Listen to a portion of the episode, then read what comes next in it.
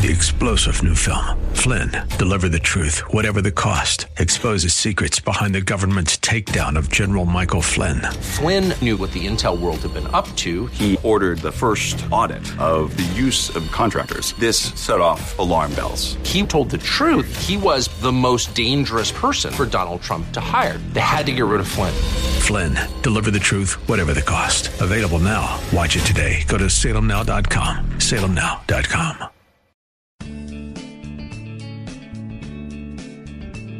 Grace and peace to you, and welcome to Reaching for Real Life with Sean Azzaro, the senior pastor of River City Community Church in San Antonio, Texas. A church that exists to help people just like you find the real life you were created for and find it to the full.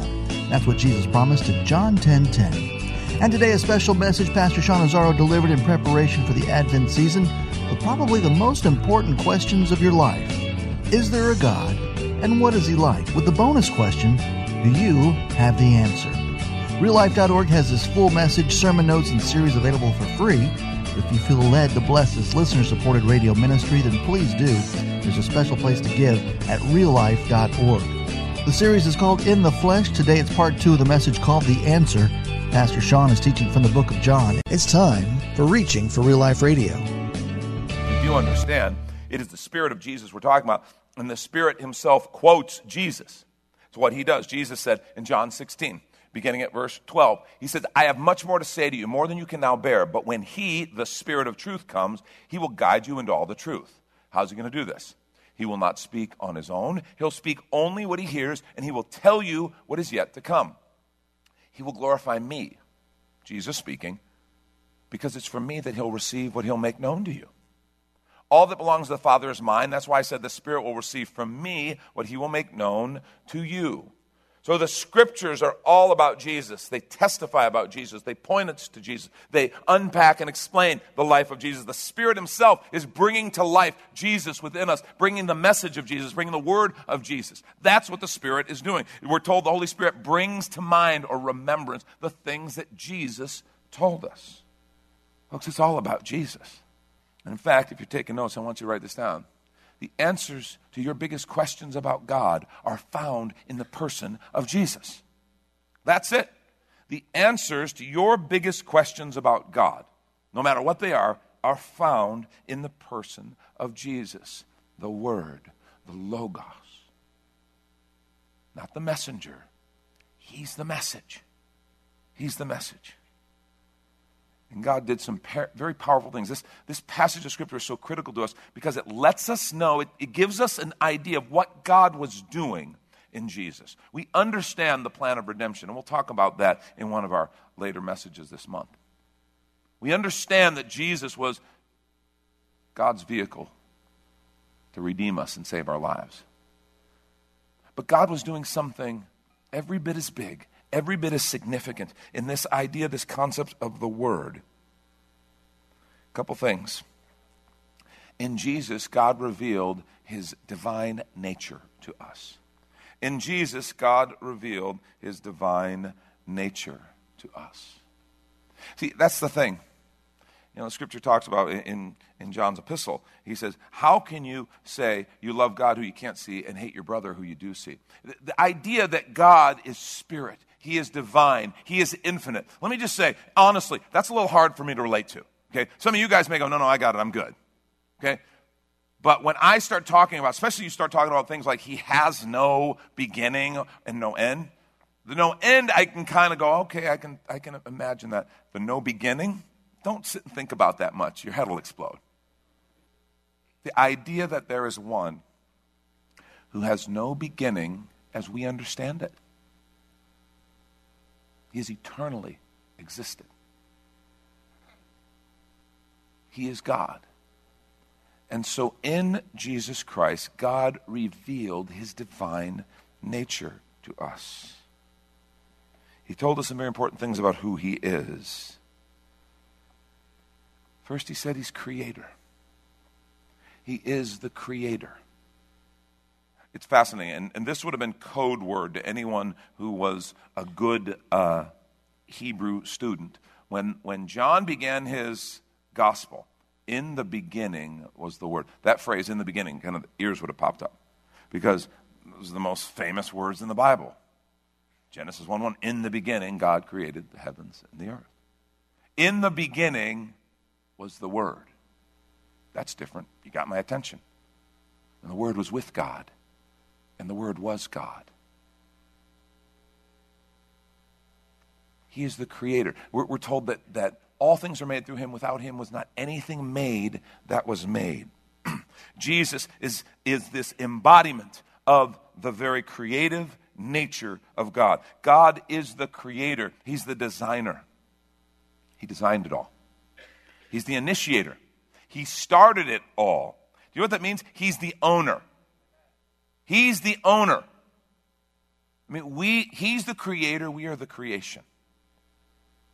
That, that idea, just because he gave us free will, doesn't mean he doesn't have a right to require whatever he wants because he is the creator. He is God.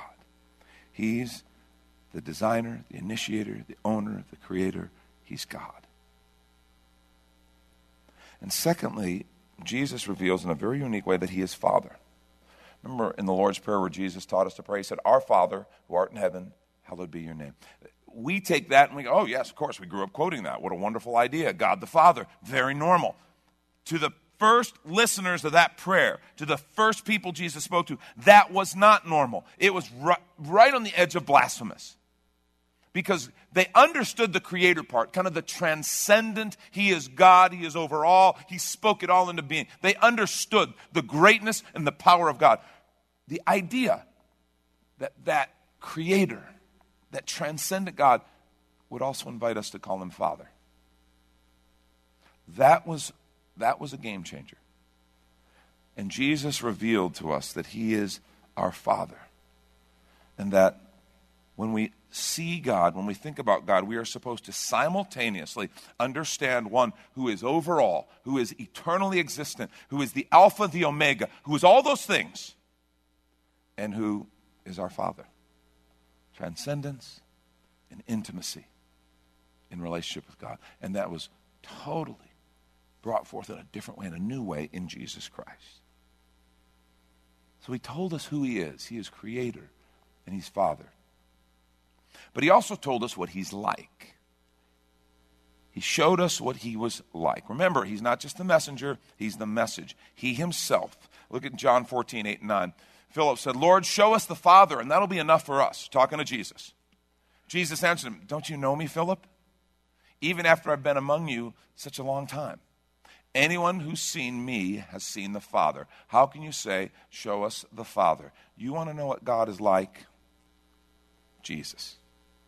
And, and understand, when you start talking about the big transcendence, the eternal, all those things, it's very hard for us to compare that. To we don't have any hooks to hang that on in our thinking. But Jesus, He came and walked among us. He illustrated God, who He is. You want to know what God is like, the creator of all things. He revealed himself to us. Remember, Jesus isn't the messenger, he's the message. And God's message was, You want to know me? This is me. This is what I'm like. And, and remember, we, we learn through Jesus. We learn that God is unbelievably gracious and just all at the same time. Remember John chapter 8, the account of the adulterous woman?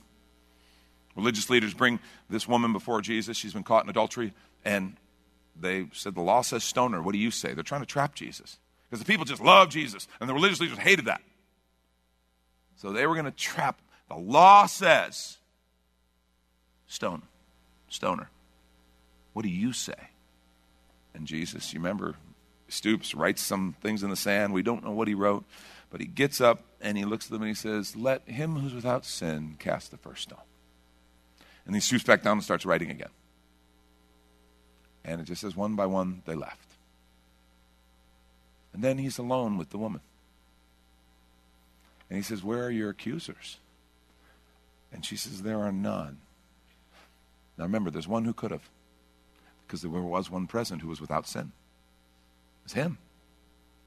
But he looked at her and he said, Neither do I condemn you. Go and sin no more. And by the way, in that beautiful place, we see that Jesus is gracious and just. Grace and truth together. That's what John said. Remember? We read it. What verse was it? It was verse 17. He was full of grace and truth. You know, we sometimes we lean one way or the other. We tend to kind of our personalities will take us one way or the other. Some people are real justice people, some people are real grace people. And while we know we should be just, we lean towards grace. Or we know we should be gracious, we lean towards justice. I want justice. Jesus is not 50 50 grace and truth. He's 100%, 100%. 100%, 100%. And in that, you see him say, I don't condemn you either. It was his choice and his right because he was going to pay the penalty for her sin on the cross. Justice would be served. But he also is full of truth. Go and sin no more.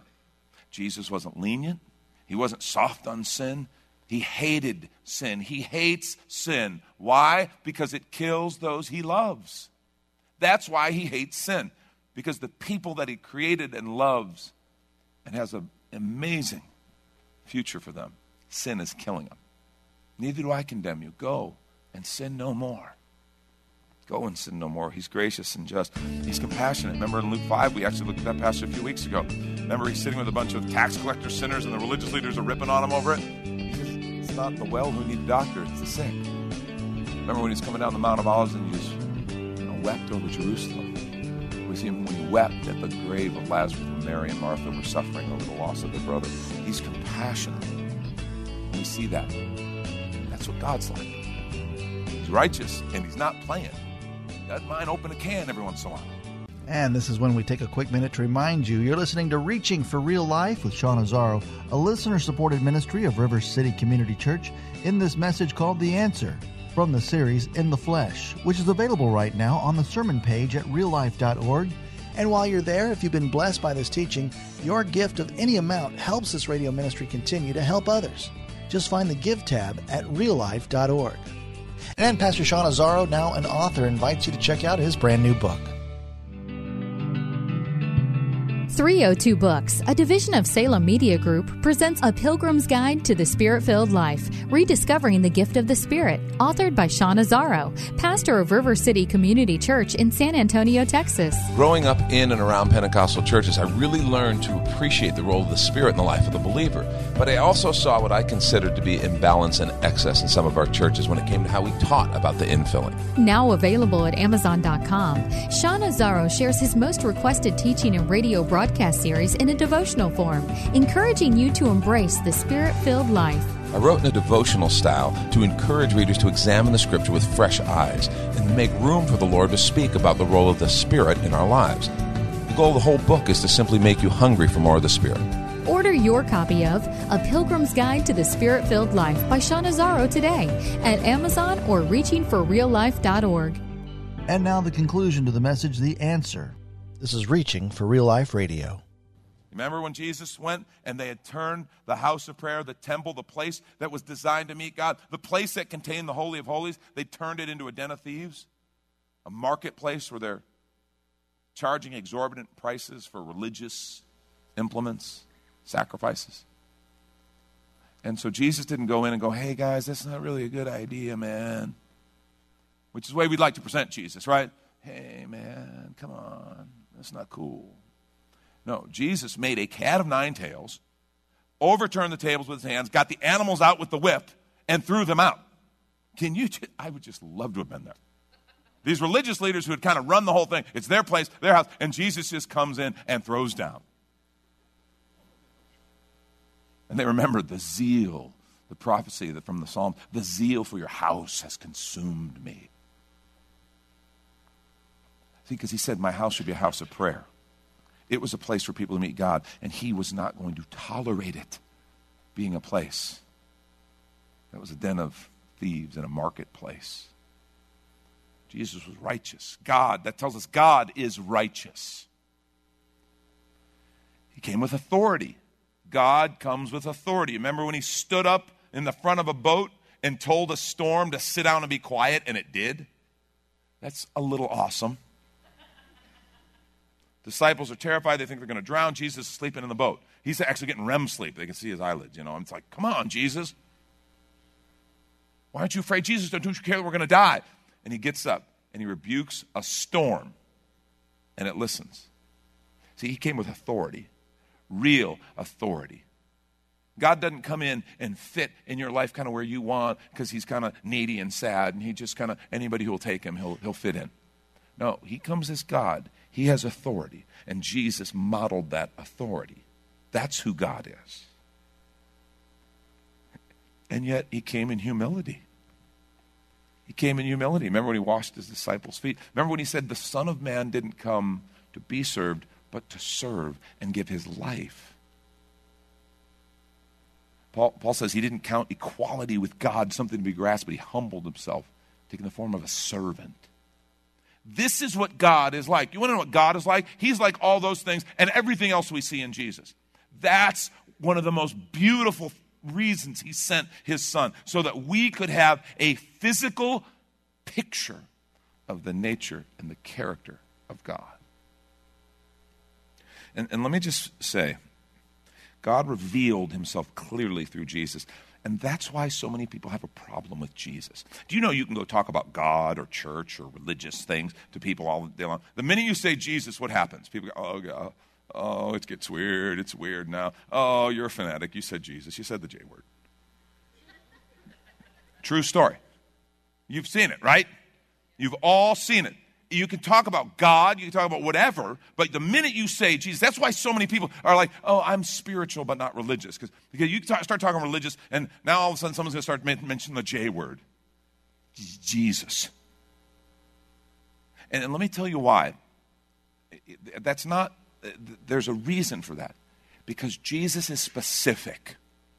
He's not general. See, if I say I'm spiritual but not religious, I believe in a higher power. Do you know that means I am the higher power? The one guy in that whole thing, honest guy, I'm God. Okay, we said he's nuts. But the person who's sitting there going, I'm spiritual, not religious, I believe in a higher power, the reason you, are not specific is because you get to shape the higher power whatever form you want. That's called idolatry. Really, you're the higher power. When I want to avoid the specifics, when I want to have a, have a God who I can shape and use in my own form and fashion and fit him into my life the way I want, when that's what I'm looking for, what that really means is I'm God. But Jesus, you can't do that with because he is the image of the Father. And we learn what Father's really like, and He's specific. And that's why He's a problem for so many. I want to suggest the answers to your biggest questions about God are found in the person of Jesus. Second thing, in Jesus, God revealed His grand vision for all of us. In Jesus, God revealed His grand vision for all of us. You know, the questions are well, what does God want for my life? The answer Jesus. In him we learn who we are and what we are to become. We learn God's vision for us. Romans 8:29 says this, "For those God foreknew, he also predestined to be, listen to the language, conformed to the image of his son, that he, Jesus, might be the firstborn among many brothers and sisters." So, the first thing we can see in Jesus is we're supposed to be sons and daughters of God, conforming to the image of Jesus. That's who we are sons and daughters of the Creator. That's what He made a way for in Jesus. Uh, look, John 14, begin at verse 10. I'm going to read a few verses here, so hang with me. He writes, Don't you believe, Jesus is saying, don't you believe that, that I am in the Father and that the Father's in me? The words I say to you, I don't speak of my own authority. Rather, it's the Father living in me who's doing his work. He's setting a foundation here based on his own example. Pay attention to that. Believe me when I say that I am in the Father, the Father's in me, or at least believe on the evidence of the works themselves. Very truly, I tell you, whoever believes in me will do the works that I've been doing. That's a little sobering because Jesus did some awesome stuff, you know, like standing up and telling the storm to be quiet. And they will do even greater things than these because I'm going to the Father. I'll do whatever you ask in my name so that the Father may be glorified in the Son. You may ask me for anything in my name, and I will do it. That's a powerful promise. If you love me, keep my commands, and I will ask the Father. Listen, he'll give you another advocate to help you and be with you forever. He, he told us the what, now he's telling us the how. The Spirit of truth, the world cannot accept him because it neither sees him nor knows him, but you know him. For he lives with you and will be in you. I'll not leave you as orphans, I will come to you. Before long, the world will not see me anymore, but you'll see me because I live, you also will live. On that day, you'll realize I am in my Father and you are in me, and I am in you. That is a grand vision. That's his grand vision. That's God's grand vision revealed in Jesus for us. That's God's desire. We are to become like Jesus. That's what that phrase, conformed to the image. Conformed to the image of Jesus. We're to be filled with His Spirit. That's what He said. I'm going to send the Comforter. I'm going to send another, the Spirit to fill us. He doesn't just say, okay, I want you to be like me, guys, and good luck with that. And don't make me come back down there. Okay? Like the parent who says, be good, and then goes upstairs, and then is disappointed when the kids don't. No, Jesus doesn't do that. What Jesus does is he filled us with his spirit to empower us to be conformed to his image, literally to work the image of Jesus in us. That's what the spirit does. We are filled with the spirit of Jesus. Stop and think about that. When you talk about conforming to the image, think, think of the fruit of the spirit. Fruit of the spirit. Remember, it's what the spirit does. Galatians tells us fruit of the spirit is love, joy, peace long suffering or patience, gentleness, goodness, faith, meekness, temperance. Against such there's no law. That's the fruit of the Spirit. That's what the Spirit works in us. What, what he's describing there, what Paul's describing, is the character of Jesus love, joy, peace, patience, kindness, gentleness, goodness, faith, meekness, self control. That's the character of Jesus being worked in us by his Spirit. So the things that you wrestle with, the things you struggle with, you go, man, I want to have more joy. You need to realize that's Jesus' agenda for you as well. And he's empowered you by his spirit. He wants to build more joy in you. I want to have more patience, God. And, you know, I know we've all been warned, don't pray for patience because he'll work it in you, right? Well, you need to understand it's not just that he's going to come and bring instances where you get to practice patience, although I think there is some of that. But his spirit is there to work His patience in you, His love, His kindness, His peace in you and I. You want to be a person of peace? You find yourself getting all wound up and uptight. Why do I have to get like this? I'm going to say to you, it's not because you don't have the means to begin to experience the peace of Jesus. The scripture calls it the peace that passes all understanding. No, you do by His Holy Spirit resident in us So become like Jesus, filled with the Spirit, and submitted to his leadership. Submitted to his leadership. And this is the part that I think sometimes people miss in the idea of discipleship. Because, you know, Jesus, when he asked someone to follow me, he said, Come and follow me. And the invitation to every one of us as we become followers of Jesus, we give our lives to Christ, the, the invitation is come and follow me. And so, Every day he wants to walk with us. Every day he wants to work with us. Every day he wants to lead us. He wants to lead you at work this next week. You're like, oh, good, because I need it. He wants to lead you in your family. He wants to lead you in your relationships. The question is, will we be submitted and responsive to the leadership of Jesus? That's his grand vision, that we would be like him because of his spirit resident in us.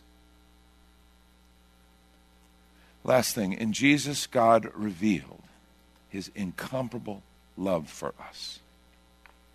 See, maybe the greatest question of all that people have can I trust God? Can I trust him? And said another way, I mean, kind of, kind of the answer and another question is, does he love me? Because if he really loves me, and He really is creator, and He really has filled me with His Spirit, then I can trust Him. But it all comes down to this question Does He love me? And God didn't just write us a love letter in the scripture. Okay? as awesome as the scriptures are, and as much as they communicate his love for us, many passages that talk about the love of God. No, you, you want to know the love of God. You look at the image of the cross. See, Jesus, Jesus, again, wasn't the messenger, he's the message. He showed us God's love. Love this verse, Romans 5 8. But God demonstrates, not just articulates, He demonstrates His own love for us in this. While we were still sinners, Christ died for us. John 3:16. Maybe the first Bible verse some of you ever learned, if you learned any Bible verses. God so loved the world, He gave His only begotten Son, that whoever believes in Him should not perish, but have everlasting life. That's Pastor Sean Azzaro. You've been listening to Reaching for Real Life Radio. And if you'd like to hear this full message in the series In the Flesh, it's available right now on demand at reallife.org. And while you're there, we'd appreciate your feedback. You can leave us a note on our Contact Us page, or even better, your financial gift helps this radio ministry continue. Find that Give tab at reallife.org. But of course, you're invited to visit and join us at River City Community Church, located on Lookout Road right behind Retama Park, next to the Real Life Amphitheater. If you'd like to call the church, the number is 210 490 5262. As Reaching for Real Life Radio is a service of River City Community Church, we hope you join us again next time as you travel the road to real life.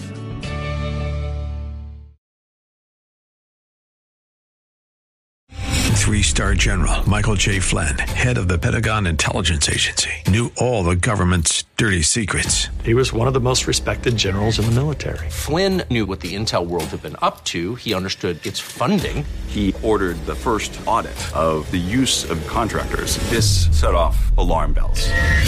The explosive new documentary, Flynn, Deliver the Truth, Whatever the Cost, uncovers the facts behind this scandal. Flynn told the truth. He was the most dangerous person for Donald Trump to hire. I find out the worst enemy that I'm going to face in my life is right here in America. They took my assessment and they wanted me to change it. And I was like, I'm not changing it. They had to get rid of Flynn. With in depth interviews, archival footage, and never before seen personal records of the man behind the headlines. I just felt like I was drowning. Flynn, deliver the truth, whatever the cost. Available now. Watch it today. Go to salemnow.com. Salemnow.com.